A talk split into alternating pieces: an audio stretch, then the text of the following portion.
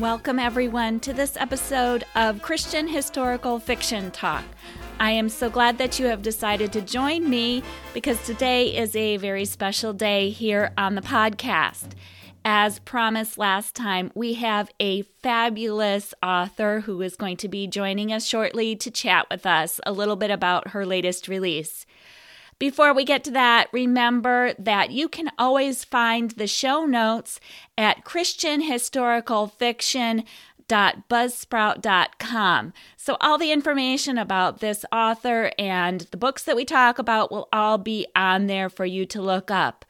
Also, remember that we are on social media. Yes, you can find Christian Historical Fiction Talk on Facebook and on Twitter and on Instagram. So please be sure to go there and look us up and friend us or follow us and get the latest information on the podcast and what's upcoming and what's just been released. So you don't want to miss a single episode.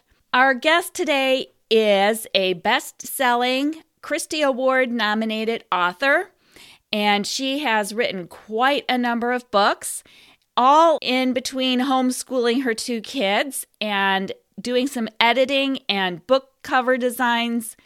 So she is a very busy lady, and yet she manages to find time to write some absolutely terrific books. She is the author of a whole slew of historical novels, and they span several continents and several thousands of years. She can write it all, folks, and she does it very well. It is my great pleasure to welcome author Roseanna White to the podcast this week.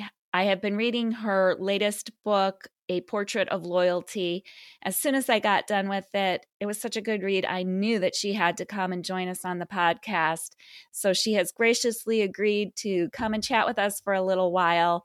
Welcome, Roseanna White. Thank you. Thank you so much for having me. It is our great pleasure, as I said before. Why don't you just start off by introducing yourself to the listeners? All right. Well, my name is Roseanna, obviously, and I live in the mountains of West Virginia, right across the border from Maryland. So I homeschool my two kids. I've been married for longer than I sometimes care to admit because it ages me.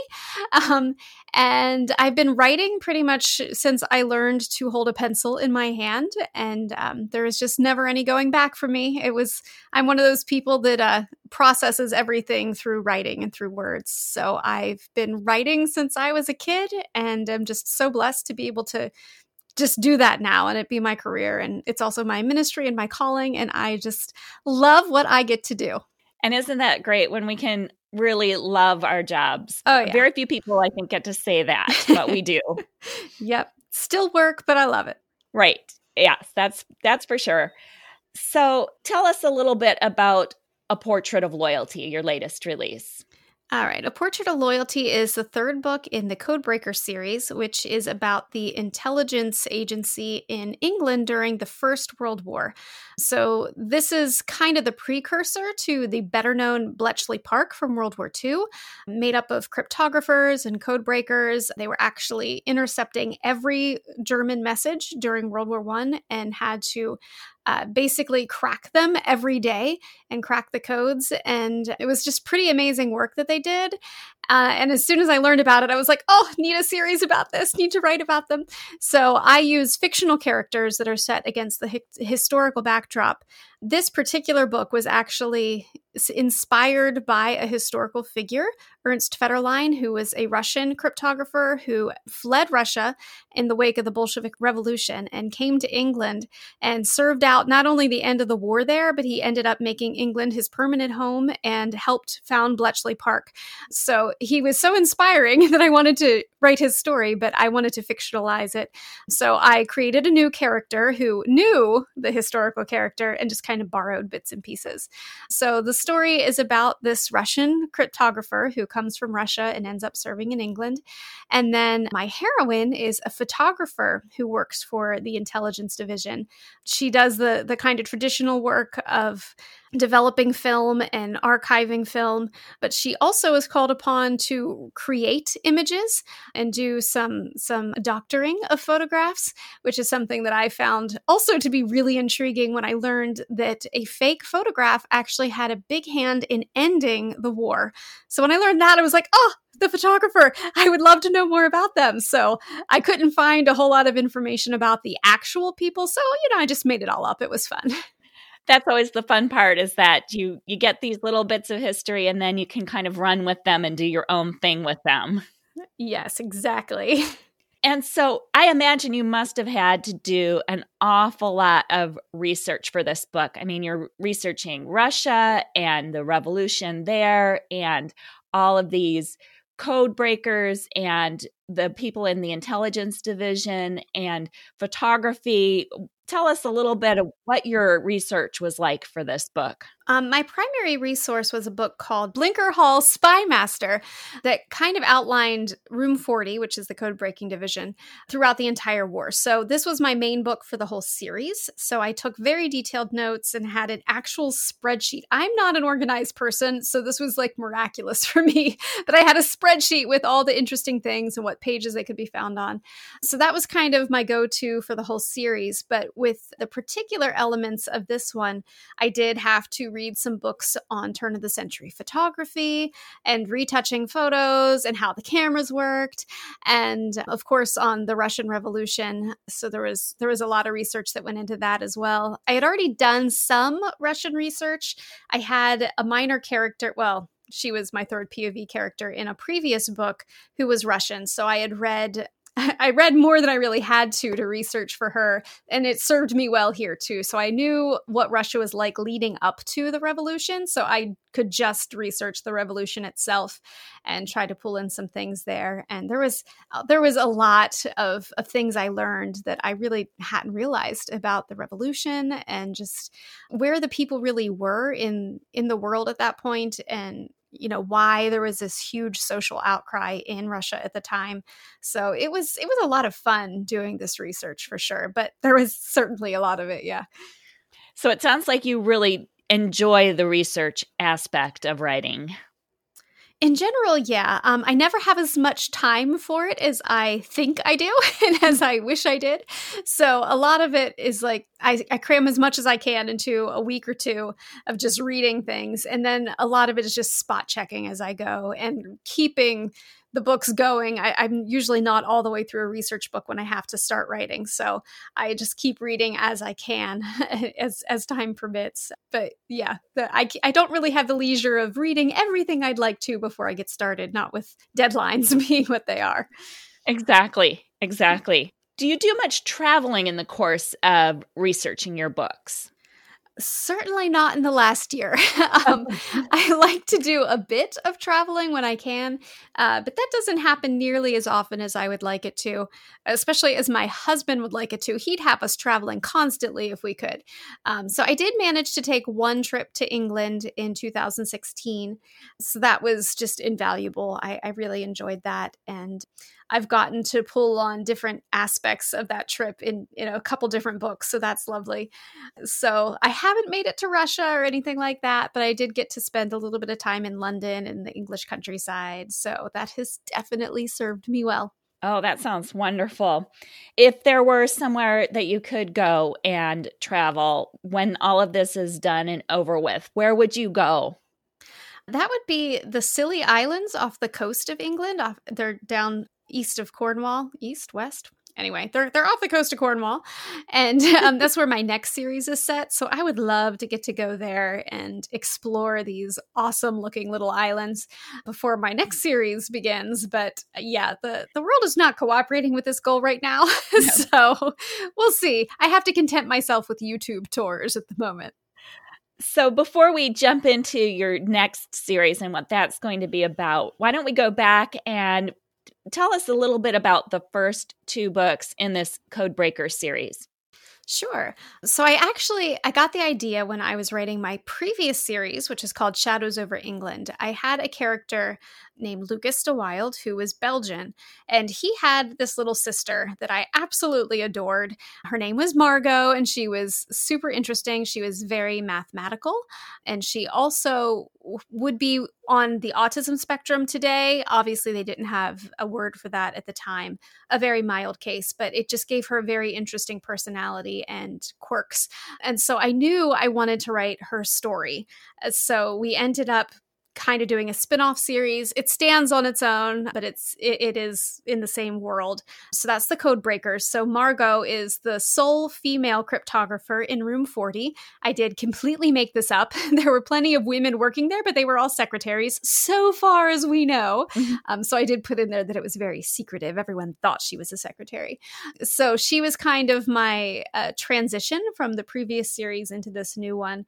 So each book in the series follows a different code Codebreaker, who's in room 40, the intelligence division, and they're all very close knit. They're all very friend, very close friends, which is historical. That's one of the things I loved learning about Room 40 was that it was this tight knit community. They, you know, they went to each other's parties and they threw special parties for themselves and they wrote bad poetry and songs and you know just thoroughly entertained each other.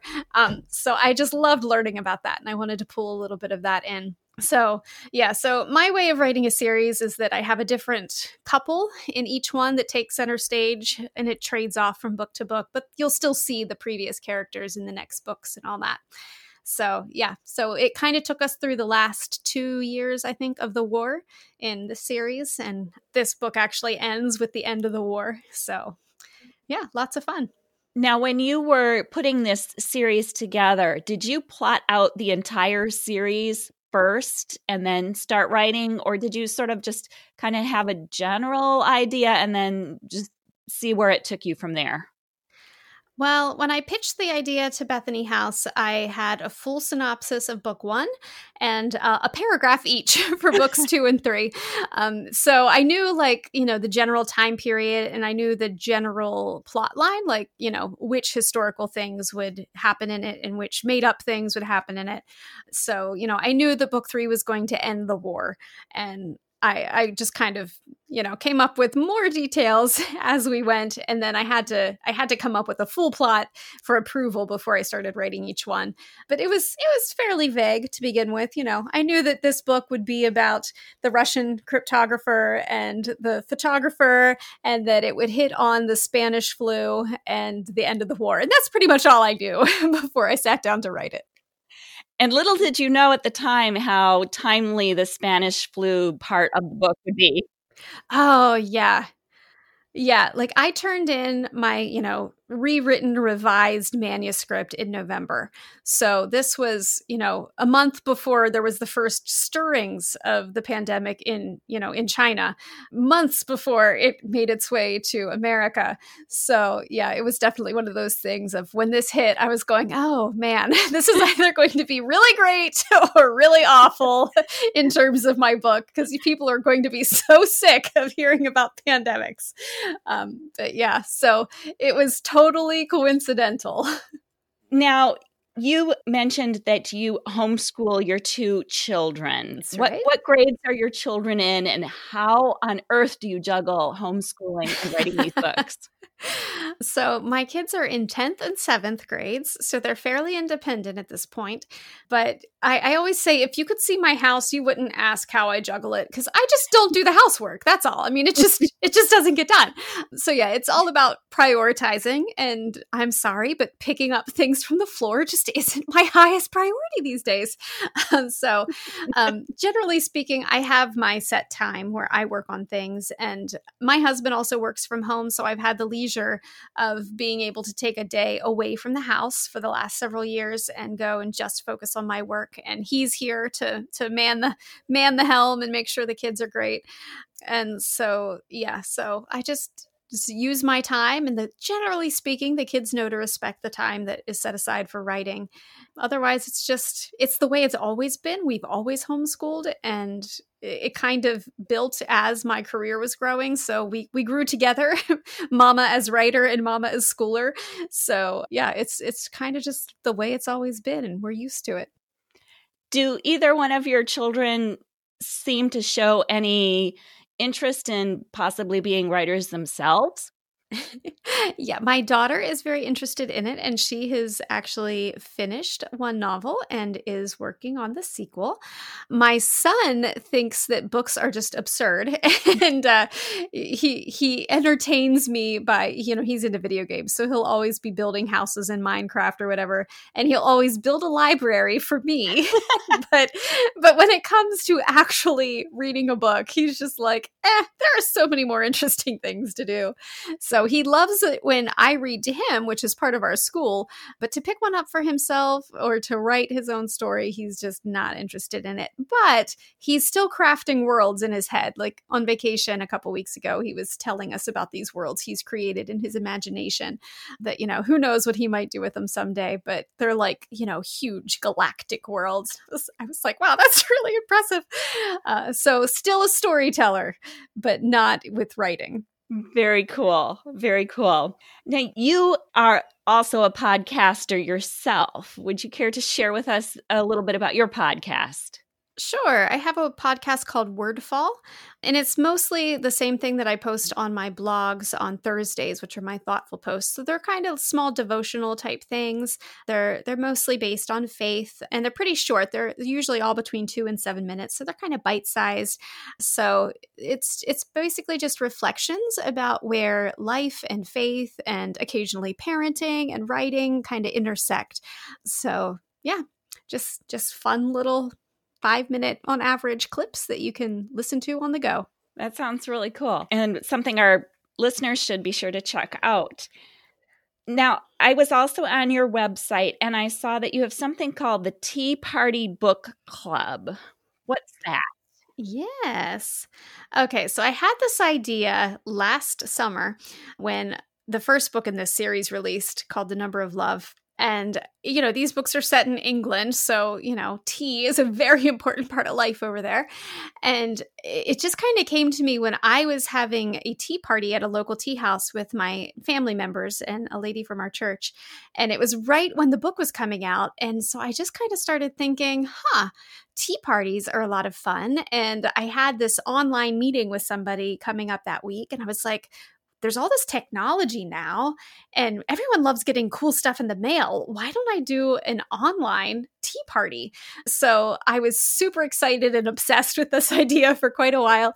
And I, so I, I sourced all the materials. So basically, once a month or so, I get together with whoever wants to join me among my readers. And there's a book of the month. So we run it like a book club in that we're talking about the book, going through the discussion questions, but it's also a tea party. So I have sent everyone a package that has loose leaf tea and some treats and tea party goodies. And there's, you know, things like bookmarks that correspond to the book and all that all that fun stuff. And if they want to, they can order a starter kit that has a individual teapot and a, a, vintage cup and a little gold spoon and a tea cozy and all that. So it's just been a lot of fun. It's been going on for, uh, I guess, a year and three or four months at this point, and I've probably done. I don't know, probably about 15 tea parties. And it's just, it's, it's great fun. I have a lot of um, repeat customers who come back. Uh, so we, we've established a nice a nice dynamic and we always have such great discussions. So sometimes we do my books, sometimes we have guest authors who join us with their books. We have one coming up at the end of the month that is a princess tea party. Uh, we're reading Heart of a Princess by Hannah Currie. We did her first book as well. This is her second. So before I sent everybody little tiaras for the party, this one they're getting a little silver necklace. So it's just super fun and it's a chance to get together and eat fun things and drink delicious delicious tea and talk about a book. So, what could be better, right? Absolutely nothing in my book. That sounds fabulous. What a great idea. You can uh, sign me up for that one. I that just sounds so like yeah, you're right. It just sounds like so much fun.